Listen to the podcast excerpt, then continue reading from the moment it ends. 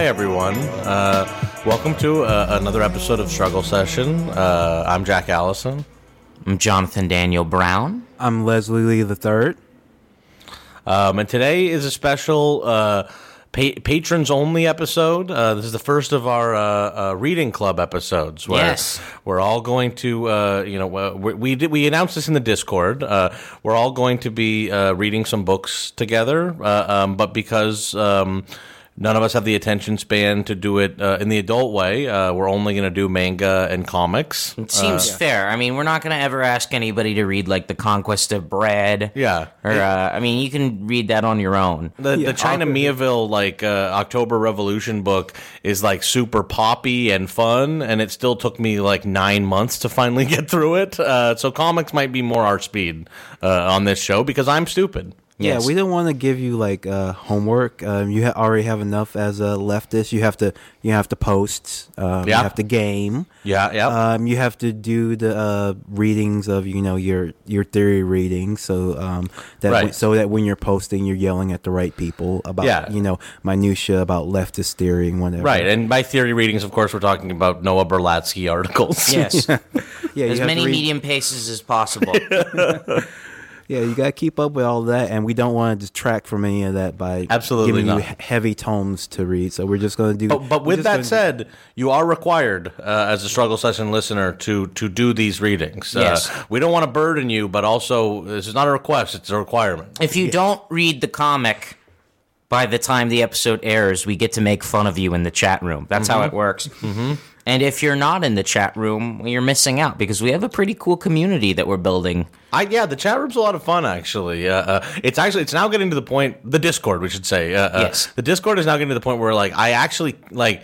I, I think that I used to be one of the most prolific posters on there, and now it's starting to be difficult to keep up with. And I think that that's really cool. Um, there's some really interesting folks on there. Um, uh, we finally had a few uh, major arguments, which was nice. Uh, Yeah, but, some like, flame wars happened, but we're no also not- moderation, yeah, so we're not doing moderation. we're not Uh, cops. you can get in an argument with Leslie, and he can vehemently disagree with you, but we're not going to kick you. Uh, uh, and but we're going to kick Absolutely ourselves. Yeah, we're but but ultimately something's going to happen. Then we're going to have to do moderation, and we'll kick ourselves. But I'm anti-moderation for the time being. Um, For the you- time being, it's it's uh, it's very laid back. Yeah. and it will continue to stay that way because uh, our subscribers are cool. Yeah. Yeah. Feel free to have, you know, a six hour long argument with Leslie about Catholicism.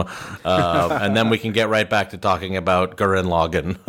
it's perfectly fine. No moderation. Absolutely shouts to Dactyl. Yeah. Hell yeah. he loves Dactyl. So this is a this is a fun week because um, we are going back in time uh, before Disney. yeah. Before actually even uh, Joe Quesada and Bill Jemas, I thought this was a Bill Jemas era comic, but this was actually the Bob Harras era. Oh, wow. Um, this is the late '90s, baby. We're going back to a time where a weird African cat king who meant nothing was transformed by one renegade writer into a into the badass he is today. We're talking about Christopher Priest's Black Panther run. Yeah. Uh, I had never read this before. I think it was really awesome. Um, Oh, it's great. and it is so funny, like you you setting in that historical context.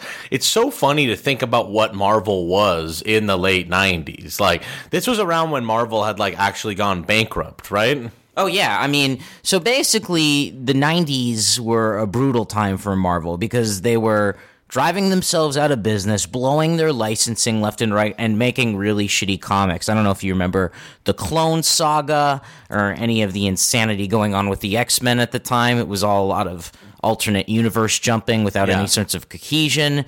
There was I mean, Age of Apocalypse was cool, but Onslaught was not. Yeah. Uh, uh, Clone Saga. Clone I Saga was my always heart for. Clone Saga. No, it's, it's bad. You can't. Clone Saga is, is irredeemable. Uh, I know everyone loves Maximum Carnage, and that came out of the Clone Saga. It doesn't matter. None of it was worth it. I mean, oh, Spider Man's just had a real rough run the past 20 years or so. But anyway, Marvel was bankrupt.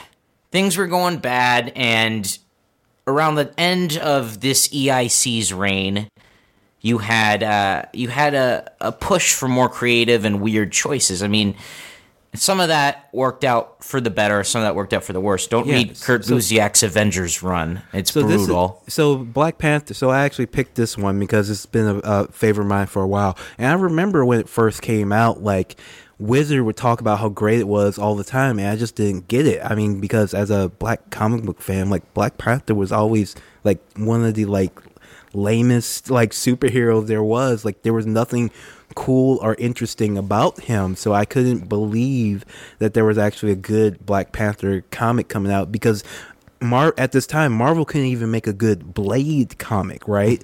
like he, like all the Blade comics were bad too, and he's actually a good character, so I couldn't imagine that Black Panther comic was good. But this was st- uh, the start of um, Marvel Knights, which was their kind of weird push to. Uh, it wasn't quite created just to have like a different line of more, like I guess more s- street level type Yes. superheroes, Right. more subversive type superheroes. I think it was Black Panther and who else? Punisher. You had and- Punisher. You had Daredevil. Um, you uh, what else did you have in the Marvel Knights run? I think you had Ghost Rider. It was basically all of the characters that were a little. This was their PG fifteen line. Right. Because there was Max, which was like the straight up R rated. Right, and I don't think that started. I think Marvel Knights was first. Okay. correct. I could be Yes. wrong. Yeah, uh, I believe was Marvel first. Knights was first, and then that is where uh, Garth Ennis began his Punisher run on Marvel Knights before uh, moving on to Max. But Marvel Knights was Marvel Comics realizing that like.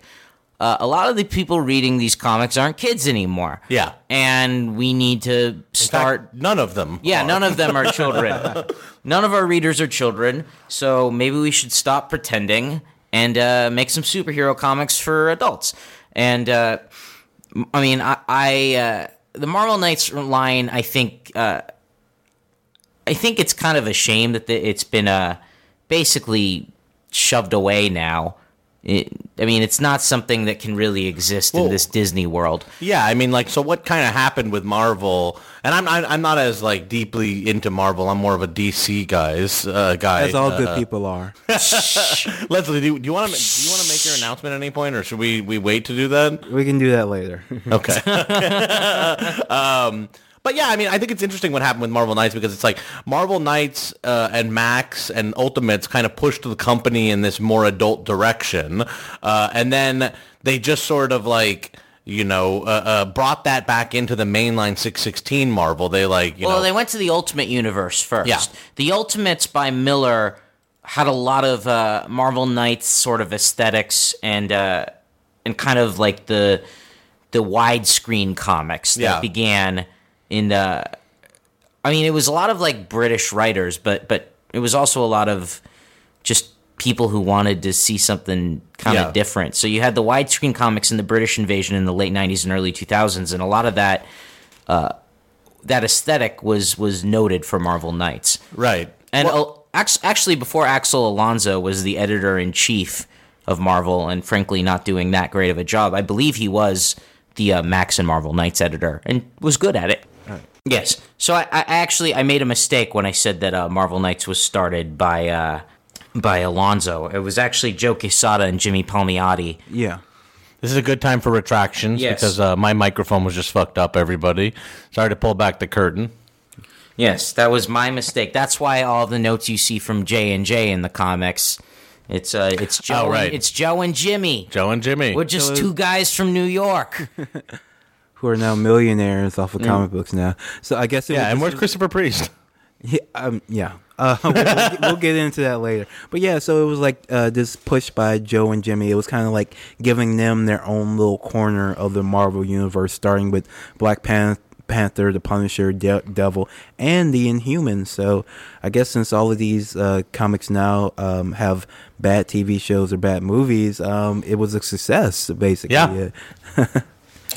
Yeah, I would call it a I would call it a success. I mean, like you know, uh, Joe Quesada, uh, for better or worse, like kind of saved Marvel and made what made it what it is today. Uh, right. I mean, all of these guys who, I mean, frankly, I think the problem is they're old now. Guys like Yeah. Quesada and Brian Michael Bendis and uh, Axel Alonso. Like, I think a lot of these guys actually genuinely had really fresh and interesting ideas at the time, especially because, I mean, Marvel wasn't just bankrupt because the comics were bad. It's also because people just didn't care about their properties Right. anymore. Like they had no. I mean, eh, there's a reason that uh, a, a lot of kids who grew up during the '90s, like, they have like fond memories about Spider-Man cartoons. But to me, like all my friends, they were way more into the DC cartoons, the the Justice they were League better. cartoons. The, They they, were were better. better. The Paul Dini cartoons were better. But the comics were also suffering in the '90s. Like these were not well, it's such a funny thing because it's like you want to give credit to Joe Quesada for you know revitalizing Marvel, but also like in the world of like when Onslaught was coming out, like is it the most like brilliant thing to just be like, hey, these comics like should be less sucky. Yeah. like, we should make ones for adults. Yeah, like that, that, was the point of Marvel Knights. Uh, it was more, more more standalone stories, Yeah. less crossovers. You didn't have to buy, you know, f- four different books a month to get one uh, crappy story. You can just buy one book a month and get one um, pretty decent story. Yeah, and like and and the art style of Marvel Knights, the aesthetics were much grittier, much more uh, action movie, real life, true crime based. As opposed to look, this was the time when like Rob Liefeld was making Captain America look like ten dudes. Like, this is these these muscles were not Right. Rob, he was drawing uh, uh, Captain America like how you ever see those like genetically modified cows that they like have like gigantic breasts that they used to slaughter for Yeah, meat. I don't understand. Like those nipples were so sharp, yeah. Well, and then then there were so many pouches too. there's Like, been a lot of talk about Rob Liefeld over the years, uh, and all of it deserved. Um, but let's let's talk about let's finally talk about Black Panther here because I, I really I had never read this before and I really did love it. Um, and one thing I, I really liked about this Black Panther run, and I think that maybe this could only uh, uh, have happened at this specific time in Marvel history, but I liked that it was like adult set with real world themes, but that also it didn't mind to be comic booky. Yes. you know what I mean. Like I, I don't know if I'm going to pronounce it right. Like Achebe, Achebe, uh, uh, Achebe. Achebe. Yeah, I like that our villain, like, not only you know represents like this evil that is you know uh, uh, corporate evil sort of like trying to exploit the lands of wakanda but then he also puts them in like a gigantic claw machine and like makes the like i like that shit i think and i think that like you know before like right at this time when like marvel knights was fomenting before ultimates and everything like that there was this like this comic represents like a moment when comics kind of were still silly and stupid and for kids but also were sort of injecting these like new more adult ideas Well, and that's what Marvel Knights did really well. It really, uh, it really managed to blend the macabre and the silly in a way that, like, the Max line sort of got rid of. Uh, if you read Ennis's Punisher Max too, it, it has like the same thing. It, like, it feels like it's a comic for like older. It feels like it's for adults that feel like they're older teenagers. it feels like yeah, these are like they're for adults that are still mentally children, and so. Uh, Achebe is, I think, one of the coolest villains. Yeah. I mean, and that was all Priest's creation. Christopher Priest is the uh, is the uh, writer who who uh, totally revamped Black Panther and and like top to bottom took this character nobody cared about. Not only did Priest recreate uh, T'Challa's sort of sense of purpose. And, but also his, his motivations for you know even being an Avenger at all. Yeah, and, he and, and- points and out his- like Priest uh, correctly observes that Black Panther is not a superhero. It, does, it didn't really make sense that he was running around with the Avengers all this time when he's Yeah. supposed to be the monarch of this uh, small African nation who uh, successfully resisted colonialism. Like, why would you run around with a bunch of American imperialist superheroes if that's who who you are and what you represent? So he kind of does a retcon on it and basically says the only reason he did it was to spy on the, the Avengers, see how, what a threat they were, and uh, assess them, a threat assessment of them. Uh, and Captain America really gets his feelings hurt by this. It's super funny in the comic. I mean, T- T'Challa is not a, a nice man in the Christopher Priest run. He's a scary, violent dude, but he is like, yeah, he's a monarch who cares about his people. He's explicitly against imperialism, and he's got to deal with a, a rebellion back at home. Uh, it is not only that, but he's got um, you know murders to solve and demons to hunt. it's uh, Yeah, it's I- tough being the king. And I think this this comic did a really good job with who's that guy? His like helper guy, the Everett Oh, so K. Everett K. Ross. Everett K. Ross. Uh, uh, who- the Everett K. Ross character works really well in this comic. I think. Uh, So, uh, if you haven't done your homework, um, so this For comic- shame. for shame. But first, the main character of this Black Panther comic is not actually Black Panther. The main character is Everett K. Ross, who's this dipshit government bureaucrat who gets assigned to help to be like an attaché to Black Panther, and Yeah, he's he's the State like- Department. like he's the most useless white man imaginable. He's basically a character of Friends, but even more like casually racist. Well, and that was actually intentional. Uh, Priest said that he uh, uh, he uh, he modeled uh, Yeah. Ross after Chandler. yeah, I think he said he modeled he modeled him after like Chandler meets what was it? What was it? Alex P. Keaton from Family Ties. Oh, that's not what I was thinking. But uh, I think the Everett K. Ross character works really well, um, and and I think that that kind of speaks to what you guys uh, uh, what you were saying about the Black Panther character kind of uh, uh, allowing him to be a monarch. I think that like this character, at least in the way that uh, Christopher Priest sort of like reinvented him, becomes kind of a difficult character to make the main character. Like this sort of sense of like, you know, uh, uh, of distance and aloofness and stuff, uh, uh, which is good. I actually, I think, uh, uh, kind of wouldn't be possible if you were making Black Panther the POV character. Like, yeah, yeah, because yeah. like if you if you made a Black Panther comic and he was the guy, like the only com- comic I can imagine is him basically, you know, killing all the superheroes and taking over the world because he's perfectly capable of that. And aside from you know swat uh, swatting off his internal enemies, what else would he do? Like he's uh, smarter than all the other heroes. He has this superior technology, this strength. He's thinks you know 20 steps ahead of everybody like you couldn't really have a comic ab- about him being like a wolverine comic about him you know just walking around helping uh, people Right. in distress like it, it just doesn't work and doesn't make sense that's not who he is I think it also does help to like using the Everett K. Ross character. It helps to elevate Black Panther in a way that makes you like. It, it kind of makes you feel like this man is a monarch. You know what I mean? Like, uh, uh, it's a, it's a, I, I, I think it worked really well. It was very effective, and also the Everett Ross character is funny. Like, let's, He's talk. really let's- funny. We, for a second here, we should say that like this Black Panther comic book like is ostensibly a comedy. It's like a comedy book. Yes it's very it's very very funny like which is kind of surprising. it's so real real written but it's uh, it's it's funny in the way that like those quentin tarantino movies are funny like uh, and it's quite deliberate so it bo- borrows a lot from tarantino in style and kind of adapts it to comic book because K. Ross is a narrator, but he tells the stories always completely out of sequence just because he's a dumbass. And so, and so there's tons and tons of humor in this, even though it deals is dealing with you know some kind of weighty issues that most comics will touch, like the prison industrial complex or um, corporate takeovers, international corporate takeovers of foreign countries, especially third world countries. You know, Well, and race that's why, uh, racism. yeah. You know, in, in, in a nod to colonialism, we were talking about Achebe a minute ago. Achebe is named after Chinua Achebe, who wrote Things Fall Apart. I don't know if you uh, if you guys have read that, but it's a it's a great Oh, he novel. was a Google Doo- Doodle. Um, a couple oh, that's days right. He was a Google Doodle a couple days ago. I read Wow, it. what an honor! yeah, what an honor.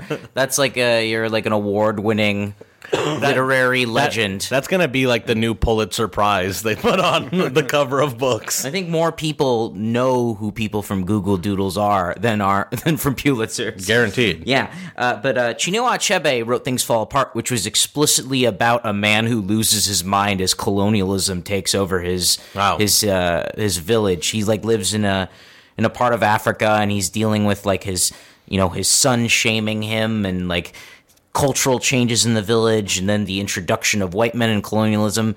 Uh, spoiler alert: it ends it ends with the main guy hanging himself. Oh man, I thought he was gonna like learn that colonialism is good. No, it's Oh. very very depressing read, but Oh, uh, but I'm, it's I'm also, just joking. I didn't think he was gonna learn. That.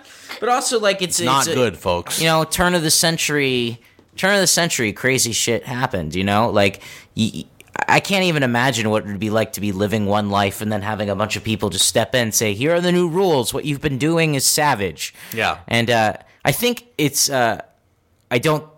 I- I assume that Priest named uh, Achebe after Chinua Achebe as an homage to that book. let's talk about the art, right? So the first Yeah. few Yes. issues there, um, there the layouts. I I didn't know this beforehand, but the layouts were actually by Joe uh, Quesada, and Mm-hmm. he he was and and then um, Mark uh, Texeira uh, Yes, finished them Who, off. By the way, does an incredible run on Moon Knight in the late 2000s. Uh, awesome artist. Oh, everything he does is great. He's probably what my first like favorite artist. I remember him like wi- as a like six or seven reading his stuff for Wolverine and being like blown away. And so like the art. It, the one knock on this book is that they change artists a bit too much, Right. I, I, through the run. But the the art on like the first like twelve issues, it, it starts out as Texeira, Yeah. and then they switch to another guy who's uh, equally as good. He has a little bit more of a car- uh, cartoonish, blocky style. Yeah, it they switched to like the work. Bruce Timm style about uh, eight issues. And, in and or he so, complained which about cool. that. Priest, yeah, but Priest did complain about that in interviews, going through uh, the editorial process. He Right. said was very difficult in writing. I, I think I saw that same interview, and I, I was actually thinking, I was like, I actually think that maybe this is an example of like, like that thing I was talking about earlier about like it kind of splitting the difference between like a very serious comic and like cartoony, silly, fun stuff. Like, I actually wonder if that editorial interference helped in some way to make it have the kind of odd tone that I was responding to. It's possible. I mean, Priest, what he did, I mean, because with Wakanda, nobody really knew anything about Wakanda. Right. Like, I mean, it was just like, this is Wakanda. It is like magical place. Right. Like T'Challa is the king. But uh, Priest got into the tribal politics, the idea of like the country people and the city folk hating each other, the the refugee crisis from all the other African nations. Oh, which It got- is which was real as fuck. Like having yeah, like like still is. like him ha- like the fact is refugees are coming to Wakanda because Wakanda has money and resources and like the Wakandans don't they're not these magical Negroes who love everybody they're like no we don't want these refugees here and the refugees aren't just these you know helpless poor people like they're led they're led by Achebe into like ta- basically taking over uh, Right. Wakanda, and it's kind is real is really one of the darker things in the comic. Like you have this real refugee cr- war, this war going on, and like Priest T'Challa is very, very, very, very concerned with his own image and power. He's a violent guy. He doesn't mind torturing people. he doesn't mind uh, scaring the shit out of uh, people. He uses diplomatic. Well, Ross uses diplomatic immunity to bail him out of all kinds of bullshit, and then uh, he he he he mainly cares about the welfare of his citizenry, which I guess makes him a good leader, except for the fact that he's constantly in New York. yeah, and not and not Wakanda. But uh, you know, one of the one of the more powerful moments at the beginning of the run, uh, I thought was where Wakanda confronts the crook who ran uh, a children's charity with his money, and she was uh, she ends up in the hospital. And and uh, he he doesn't hesitate to torture this old lady. Like, yeah. he doesn't hesitate. Like he's just like he's clearly like he is a man. Like he's a single-minded, mission-oriented dude. And uh, you know, I think a lot of leaders and and I mean kings in general, like they they tend to not. You know, it, it, these are not actually like good, positive character traits. Like they, it, it, it is interesting to see uh, someone who's sort of been portrayed as kind of like a yeah, I mean a, a magical Negro type character. All of a sudden, like oh holy shit, like this guy has layers, this guy has depth, Yeah. and he's not only good. Yeah, that's what I like about it is that like in peeling back these layers, like what Priest did, which is cool, is that like he really explored the idea of like what would you know this actual king be, and what are like. And how is that not all good? Like, how are kings bad, actually, too? Yeah, and and, and I, I just want to touch on uh, something too. Like, so Black Panther is always presented as this black character, meaning Black American, African American type character that we have Oh, yeah. of. But this comic completely like does away with that. Very like like Yeah. from Yeah. the start. Like th- he is not a Black American. He is a African. ma- He's a Wakandan who's from Yes. a different continent, a different place. He doesn't even understand like there's a there's not even, there's like he doesn't even understand like why black people in America look up to him so, so much. He doesn't even have he doesn't even get it. Like it has to be explained to them. Yeah. because he's like because he's in New York and all these people want to see him because like he's supposed to be their superhero, but he's like, why are these people here? They should go Yeah. home. I am a king of Wakanda. And like, no, and it has to be explained to him like you're the guy who runs around, who is with the Avengers. You're their guy, so of course they look up to you and he doesn't really understand it and, and and then there's some people in the crowd who are like hey wait a minute why does he spend all this time running around with the avengers why isn't Yeah. he in harlem all the time helping us out I also which I feel like is a reckoning that's going to happen with the real uh, Black Panther movie. Uh,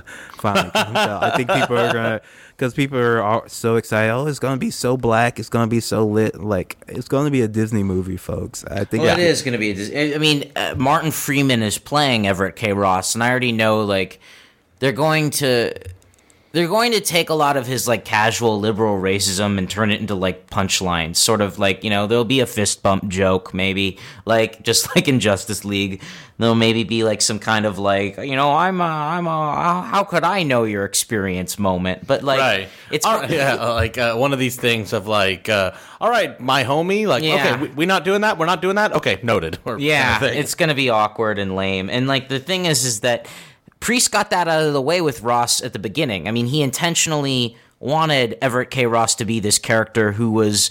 He, he said borderline racist. I think like today it is like obviously racist, but maybe in 1998 or something. It, like it he makes was- jokes about like how uh, Luke Cage got his powers by uh, falling into a vat of cream of wheat or some shit like that. I mean, Like, he he's said- constantly listening to Jungle Boogie in the car. like he's just it's it's a it's a really good satire and Yeah. and and and with and regarding like the African American African differences I Priest pushed buttons there too in a way that I actually I haven't seen in in uh in other black superhero comics like he makes it clear that like that African Americans and African monarchs are uh, very different. yeah, like, like, and, and, and such a important thing because, of course, uh, Black Panther was invented by like it wasn't invented by a black guy; it was invented by a white guy. Yeah, Stan Lee and was it Kirby or was I think it was Kirby. Um, you know, so Stan Lee and Kirby invented, invented Black Panther. two and- Jews? Yeah, and they're not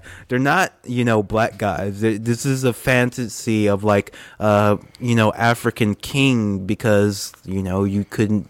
I I I don't want to you know call Kirby and Stan Lee racist. I feel like at the time like it for them to create a noble black character, they basically had to invent a c- entirely different country, uh, fictional country, in order to do it. Like in order to say that there's a noble black person, Well, who he did has they to be create from to- a, a yeah. mystical land. there is a like, and again, I don't want to call. I don't want to call Jack Kirby racist. I'll call Stan Lee racist. I don't give shit. Uh, um, I don't call Jack Kirby racist, but there is a weird racism to the ve- to even the very idea of like, you know how like everything in Africa is terrible. Like, well, what if there was an amazing place in Africa? You know what I mean? Like, there's a weirdness just to like just to even that like occurring to anyone as a science fiction concept uh, uh, has racist undertones, but only from Stan Lee, not Jack Kirby. He actually did create the Panther before he created the Falcon, so I would, you know, point was moot. It actually is kind of weird that the first, yeah, the first major black superhero was an African king in the Fantastic Four, Right. Oh, as yeah. opposed to So you couldn't even, I guess, you couldn't even create a black superhero at all without. Uh, no, you had to you had to sneak them into another comic first, and then you had to give them their introduction. I mean, So, so obviously, I mean, I, I guess I'm like, Black Panther was based on the, the Black Panther Panther movement, right? Or like at least was named after that. Is that is that correct? I would, uh, I would assume. I would assume so, right? Uh, but it's one of those funny things. Like you can hear about the Black Panther superhero and the Black Panther movie your entire life without realizing that they they're both referencing the same thing. Like they have the same name. The Black Panther superhero debuted in July of 1966. The Black Panther uh, movement was founded in October 1966. So whoa, what came first? Uh, whoa, that's so was the movement named after the comic? the comic book I character? say- I mean, they're, they're they're only months apart, so it's possible that like neither had anything to do with the other. I think that all these Black Panthers were probably just Marvel fans. so wait, it. I, don't want to minimize the movement or anything, but if they were based on the comic book, are, is the Black Panther movement just the first incident of cosplaying? You know, that, that's actually not like a belittling point. Like, uh, this is actually kind of an important po- point for leftism and left movement. This was pointed out to me by um, Bret Easton Ellis. He said, you know, one of the things about the Black Panthers was they got the aesthetics right. Like, Yeah. they looked cool, they looked badass, and that helped with their Yeah. promotion and the politics. When and he, uh, not that I don't necessarily agree with this criticism, but I think it's a criticism probably a lot of people have. When you look at maybe Black Lives Matter or Occupy Wall Street or even Antifa, like there's no unified aesthetic that Yeah. really ties it all together and makes people makes some you know 12 year old apolitical kid look at them and think huh they're kind of cool. But the black panthers like had that. Like they had that down pat. So if for uh, us future uh, leftist movements um let's make sure we get the we get our gear right you know we can't be out in the streets looking Yeah. black we got we got to have our agree. shit together And You're not going to get profiled on Mother Jones unless I mean, you got yeah. a dapper Jeez. look. I was gonna say. There's no way to get any coverage in gotta- uh, leftist publications. Right. you just start wearing Hugo Boss. Um, so so so priest, priest basically was not never a fan of the Black Panther. He didn't like the character. He said, "I was introducing a paradigm shift in the way the Panther was to be portrayed."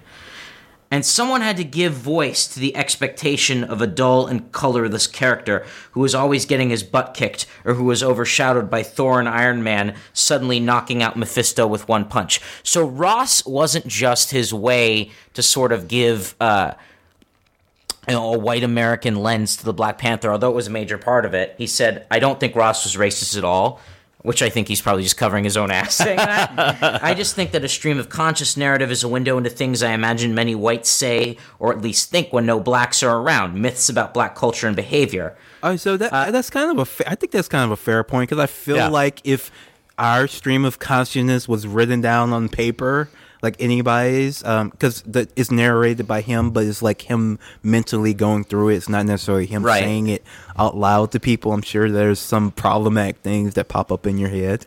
Of sure, and and and it's the scatter shot.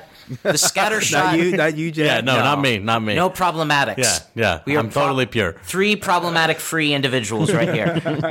uh, but but basically, Ross Ross, yeah, as the narrator, as sort of the the white voice, and as like the the casual racist. Although, like I think today it would definitely be seen as like overtly racist. Although in 1998, maybe Well, it's so tough. much. It's tough because like it would be seen as overtly racist, but we also have so many more like extreme racists now. Right. That, like he, he he it's tough because yeah, Ross Everett would not be accepted by liberals or the left, but he also wouldn't be racist enough for Yeah. what's going on over on the right.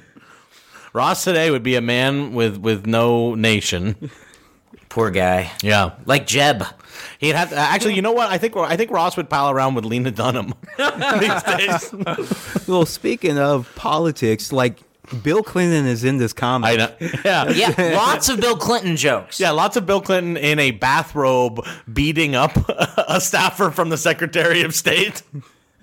Like he gets mad at him for being a Yankee and a know-it-all. He tries Yeah. to basically murder him for annoying the shit for letting um, T'Challa uh, off the leash. Uh, That that that got me looking up, by the way, because you know. Presidents in comics are like a very odd thing because for such a long time, I mean, it's interesting that this comic goes with Bill Clinton specifically, but for such a long time, it was just nondescript gray haired white man. Like Yeah. a lot of times they would do like you don't even see him like from the front, you would just see his like gray hair and white skin. Uh, and it is funny that like it was kind of just like, well, that's just the the template for every president. Right. Like it can be any of them if it's a man that's white with gray hair. Or you'd get like a Morgan Freeman thing, Yeah. like a, a Oh, or very like- generic black dude who like just again has Right. no personality besides like wisdom. It is funny though. Like I, I was uh like this reading this comic and I was like, it's weird. Like Barack Obama was president in the Marvel six sixteen universe, and so I started looking it up and. I don't think Trump is president in Marvel just yet. Uh, Really? there's been a couple like Trump references, like there was like a MODOK Trump and like some like references in dialogue, but weirdly they're not doing the like Trump meets Spider Man team ups that they did between Barack Obama and Spider Man. why. I really kind of wish that they would. I mean, I think that like they should just do like an eight page backup where like Spider Man, where like Trump is appearing on Jay Leno and Spider Man teams up with him to stop the Sandman or some shit. anyway, that was just my little side thing about presidents in Marvel comics. No, but it is it is interesting because yeah, like uh, this was explicitly Bill Clinton, and I Yeah. don't think that's uh, unintentional on Priest's part. Yeah. I think he knew what he was doing. Like Bill Clinton is a sleaze in this comic. Yeah. Yeah, Bill Clinton, then- it seems like. Sorry, go ahead, Leslie. not even just a sleaze. Like the reason he's mad specifically is because basically T'Challa, uh, T'Challa called out the military-industrial Yep. complex for it trying to, for being a part of the uh, coup in Wakanda, and then Bill Clinton is like mad at him for calling it out publicly. Like that, not not a lot of Democrats were uh, there at that point, uh, ready to um, you know call out the military-industrial complex and to point out that you know Bill Clinton was complicit in it as any other president is. Yeah, absolutely. I mean, that I, I agree that I think that what I thought was really interesting about it was Bill Clinton's character was never mad about like you know people are getting hurt in New York. It was always like like you got to keep a fucking lid on this thing before people find out, um, which I thought was great. And I also thought it's like you know it was.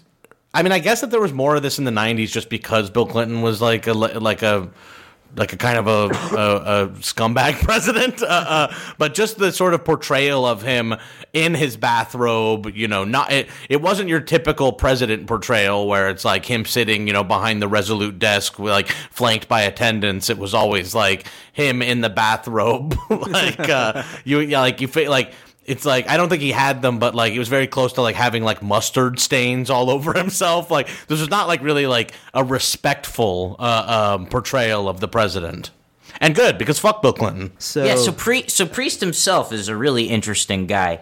Uh, Christopher Priest was uh, his name was Jim Owsley, and he was uh, an intern hired by Marvel Comics in the seventies. I believe they made like a big deal about how he was one of like the first black people to join the the writing and editorial staff. I could be wrong, but uh, I believe that he was one of considered one of the first major mainstream uh, black comic book writers, and. Uh, he won't say why he changed his name, but supposedly at one point he said something like that if he gets a divorce, he'll become a priest, and then he got a divorce. yeah, yeah. That's, also- So was this like a joke? He was like trying to own his ex-wife. I don't know, but he uh, he not only did he change his name to Christopher Priest, he had like a massive religious conversion. He uh, he actually has a website called PraiseNet where he writes essays about like Jesus and progressive Christianity.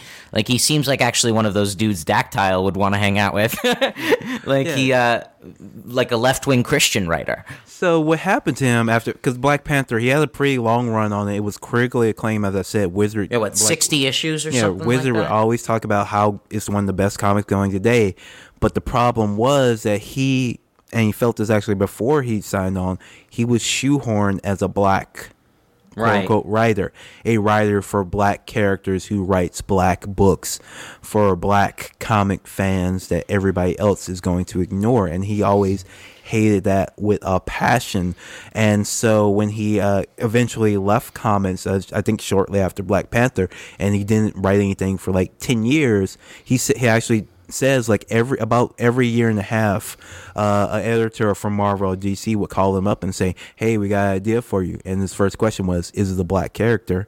And Wow. inevitably, the answer was yes. And he would say, uh, basically, pass on it, um, because Jeez. he was so pigeonholed as you know a black writer. Like th- this is a lot because there's not a lot of black writers in comic books at all, and Right. and they are almost always attached to black characters. You know, you have so many white writers wh- writing about you know characters of all races, but black writers get you know not to say stuck, but stuck with the black characters, and that's a problem for a couple of reasons. Uh, one, because once you get pigeonholed in that, because black characters are less popular because you Right. know of racism, and you Yeah. stick the black writer on this less popular character, he is just Less sales. You let Yeah. less sales, and then that's his fault, and it's also black characters' fault. That's why black writers don't sell. That's why it's just a endless cycle that just Yeah. feeds on itself.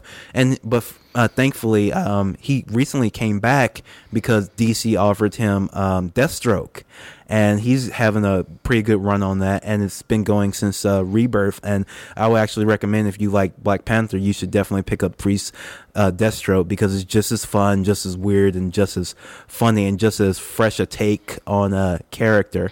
But you know, it just ha- happened to not be a black character. But then, in a sense, he didn't write Black Panther as a black character. He wrote him as a Wakand, uh, not a black American character, but a Wakandan uh, monarch. And uh, now he had a lot of black characters in it. He introduced a, a black sidekick for him, a black American sidekick for him, uh, Lady uh, Divine Justice, and he and he brought back all like he had brought in like Luke Cage and and Falcon and this and that, but he he always want he like so he it's not like he didn't want to not write black characters. He just uh, didn't want to get pigeonholed so much. Yeah. Which you know makes sense. Like if, if someone had told me, "Hey, you only get to write about Jews for the rest of your life," Yeah. I'd say, "Go fuck yourself." Like why Um, would I just wanted to push back a little bit because you said that most of comics is is white writers writing characters, you know, of all different you know ethnicities, and I think that that's not really fair. It's, it's mostly white writers writing white characters and killing characters of different ethnicities, uh, uh, killing them off forever. Yeah. well, uh, what was Well, that which gay is actually- character Kirkman introduced in the Marvel team up that he killed? I don't remember. That's what Yeah, actually it's there's actually a lot of characters that were introduced in this Black Panther run that haven't come back, like uh, Achebe. Uh, Chebe's not bad. Yeah, the Dora Milaje I thought were very. in- Is that is that am I pronouncing his it correctly? teen sidekicks. Yeah, I thought that that was really interesting actually how they how he did those characters because like 70s kung fu. They, they remind me a lot of Misty Knight. but then and- also they're kind of like slaves. right. Like and it's like interesting and kind of like problematic even in a weird way but like done he explores the idea uh, uh kind of com- like in a more complete way. And like I think acknowledges that the relationship between T'Challa and the Dora Milaje uh, uh, is an odd relationship but you know uh, uh I don't know. I, I think that Christopher Priest did a very good job of sort of like exploring that relationship, and I'm sure it continues on beyond what I read in these first 17 issues. But I did think that that was kind of an impressive feat, like turning these sort of just badass, you know, uh, uh, Teen girl ninjas. into like full fledged characters who have a like very fascinating and weird origin story. Oh yeah, that's one of the actually one of the best scenes in the comic. I think when um, she one of the uh, uh, Dora uh, Dora is in love with T'Challa and Yeah. thinks she can marry him, so she tries to murder his high school, I mean his college uh, girlfriend, uh, basically, and tosses her into the jungles of Wakanda to die. And he li- and lies to his face about it. And he basically strips her of her duty. And spoiler alert, but in the future issue, she becomes a, a villain actually. Wow, that is a spoiler for me. Yeah, I didn't get there. we didn't get that in the volume we read. Let's No. talk about Mephisto. Yeah. Let's talk about specifically Christopher Priest's use of the devil in this comic book Yeah. because I think it's really interesting. Uh, in the first issue, it starts with uh, Everett Ross trapped in you know a tenement building, freaking out, aiming his gun at a rat, and uh, he's missing his pants. And he gets a new pair of pants back from Mephisto the devil. Yeah. And uh, accidentally trades him his soul. but Mephisto I like that, by the way. the The POV character is literally a soulless, racist white man. But Mephisto is interesting because when I read Mephisto in Priests, uh, in Priest Black Panther, rather like when I, everything I've known about Mephisto is you, it, frankly, was from like another uh, Joe Quesada masterpiece. Uh, one more, one day more, one more day, One more day. one more Uh, day. Where just where a, just an amazing and completely necessary Spider-Man story. where where sick of uh, Spider-Man being married to Mary Jane, they didn't have the guts to. You know, have her dump him, so he had to make a deal with Satan right. It's a much cleaner. You, you understand that to he was save his ninety-year-old aunt. Yeah. uh, uh, so the only way to get a character out of a situation like that is for them to uh, literally, uh, uh, you know, meet with the demon who rules over hell. yeah, and trade in. And so the, the the deal he made, Peter made, was he literally Yeah, you know Peter Parker, the nerdy little kid, uh, the dorky little Yeah. weirdo, uh, now making deals with Satan. well, he gave Mephisto his marriage in exchange, so so his ninety year old aunt could live. Like that makes no sense. Like it. it not only was that comic bad, but it showed like Spider-Man would throw away his own happiness to save a like a really old woman who'd be dead in a Yeah. month anyway. It, it would, Like, it, would, it would make me ask some very serious questions if I were Joe Quesada's wife. Yes, but Mephisto,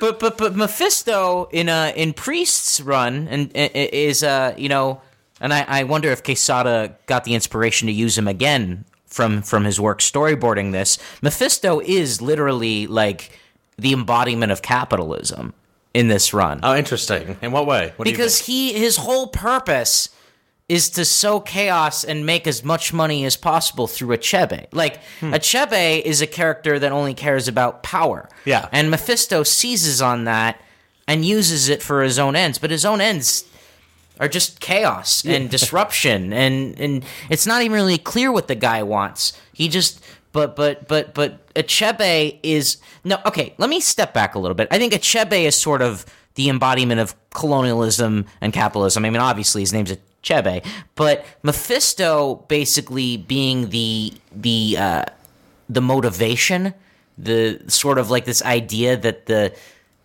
what is behind all of this greed Right. and what is behind all of these power grabs is like an ancient evil Right, yes, that I- is I- I that do is like- yeah. impossible to comprehend Yeah, the the idea that like yeah, behind these things where like colonialism is like working hand in hand with capitalism to like exploit and fuck over, you know, an African nation. Like the idea that behind that, the only thing that could be causing that is pure, just undiluted evil. yeah Yeah. So I like and- that. You're right. That is a good representative of capitalism. That- and and you know they they pick it up the second villain uh, in this uh, story uh, in the second arc, Killmonger, who Sure, who Eric Killmonger. who literally like he he basically takes over one of the uh, towns in Wakanda and basically turns it into they literally call it this like the Epcot Center, basically where it's nothing but a bunch of ads and billboards and signs and stuff like explicit like this explicit condemnation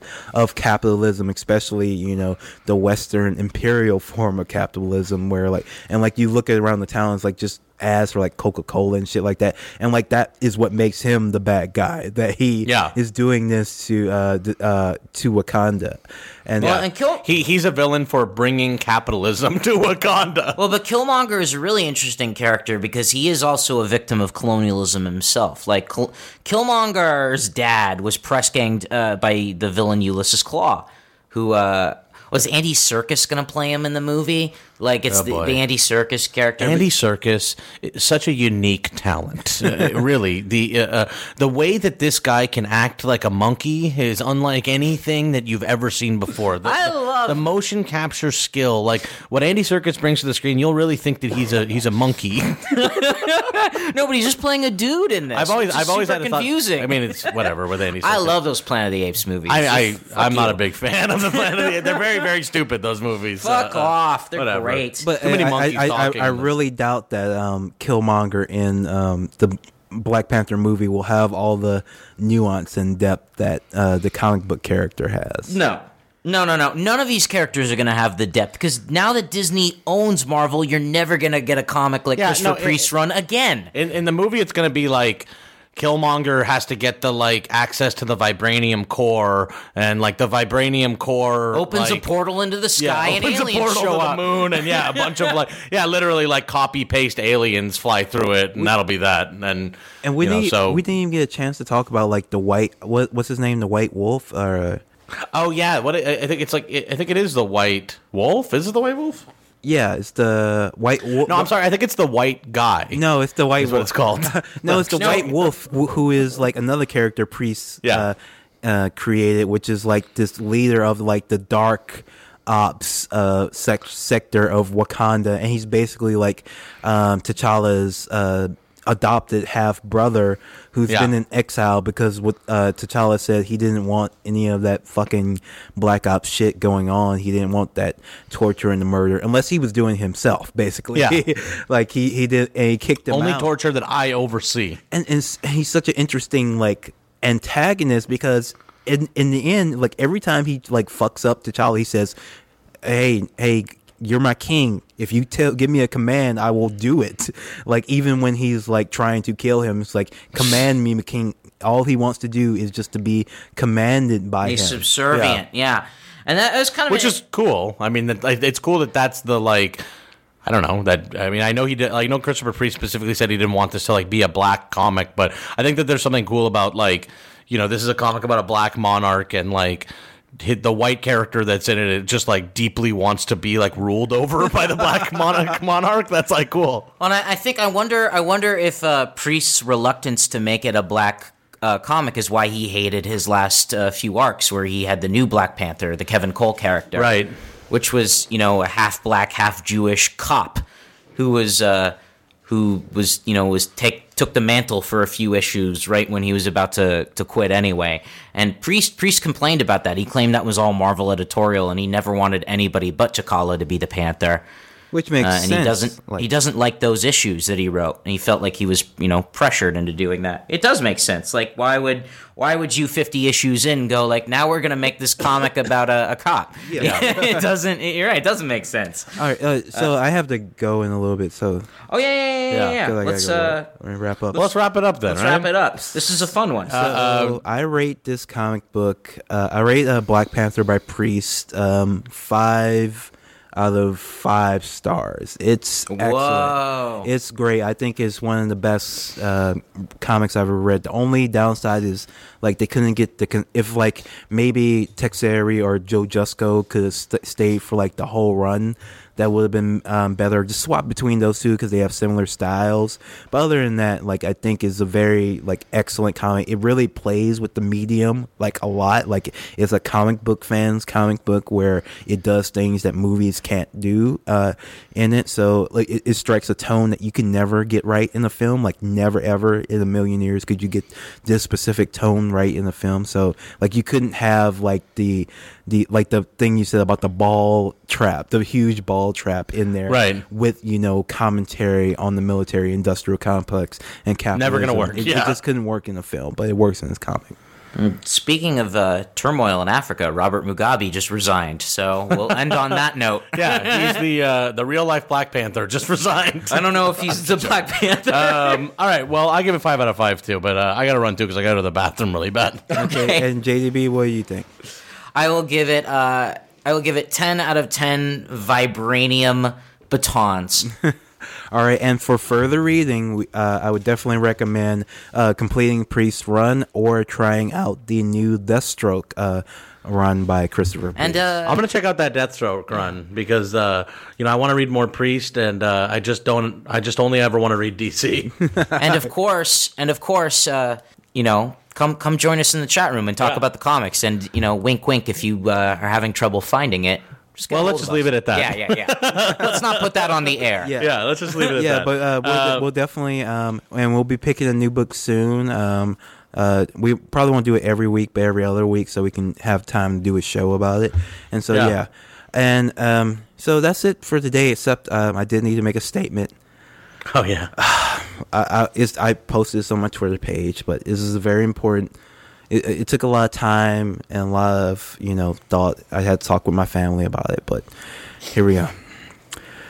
It is with great bravery and courage that I've come to the decision to not watch the version of Justice League currently in theaters, as Oh, it has been butchered by known brainworm infectee Joss Whedon.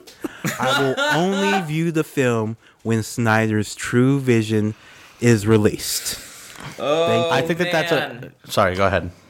I I just want to say thank you. I, I know all the struggle f- session listeners are probably on the floor right now, um, Yeah. giving my love for DC, um DC in general. But I am taking this stand, and it's it's a very brave thing of me to do. Yeah, no, this is this is. I I, I want to echo that it's really really brave of you to be doing this, um, and and I'm proud of you. I, I couldn't resist, you know, the temptation. I did go and see Justice League. Uh, as I said on Twitter, I will be. Uh, We'll do another episode. I'll be it. reserving judgment of the film until I see the uh, the correct Snyder version. Um, but just suffice It's to not- say, just it's suffice not to say gonna be- that um, there's no way it gets fixed. JDB, uh, uh, I'm, I'm gonna have to cut your mic. um, uh, let's just say that, in my opinion, you know, I think the film would have been better if Joss didn't get his grubby little uh, women abusing mitts all over it. Uh, and so, yeah, I mean, I, I stand with you, L. Um, uh, and I and I think that JDB, out of respect, should uh, refrain from sharing his opinions about the Justice League All right, movie I will uh, refrain. until such I will as you can refrain see for it. now. Yeah. You can't buy my silence forever. Um, well, uh, thank you for listening to every uh, everyone, and uh, Leslie, my my uh, you know my thoughts and prayers are with you. Uh, my family sends its regards to your family during this very difficult time. Thank you so much. Thank you so much. Um, and thanks for listening, everybody. Uh, like we said, come come hang out in the Discord if you're a patron. Um, we're going to be announcing more books to read and uh, just getting in all. It's, it's a posters haven. We're going to be getting in arguments and talking shit there, twenty four seven, uh, every day, forever. Um, so hopefully we see you on there and uh, you can read along with us uh, the next time we decide we uh, are supposed to read a comic book together. All right. Um, well, goodbye, everybody. Yo, Good night and good luck. Yo, my dipset Taliban, we are not a crew. We're more like a movement, more like in tune with the moon and the stars. Some say I soon will be doomed for them bars, but I could be caught pissing clubs, saloons, and them bars. The industry think that they grooming a star. Nah, I'm more like a thug, misproving the odds. Running around on crazy the city with my goons and them cars. wake up, wake up, gotta go get that cake up, break up, divide that payroll, ayo, go get that yayo, yayo, yayo, kill 'em, hey bro, holler at Pedro, on the 80 in Waco, I tell 'em lay low, babe bro. When I beat, names will be said, tools will be spread, two in your head, body be bag, eulogy read, dog in the news to get read, cause what I deal with is usually feds on the first. Ayo, ayo, ayo, ayo, ayo, ayo, it's the first of the month. Yayo, yayo, yayo, yayo, yayo, yayo, yayo, it's the first of the month. Ayo, ayo, ayo, ayo, ayo, ayo, yayo, yayo. Like what you hear? Want to hear more? Check us out at patreon.com slash struggle session or sesh.plus or struggle session.substack.com for all our public episodes, commercial free, as well as hundreds of bonus episodes. Thank you to all our listeners for holding us down five years strong.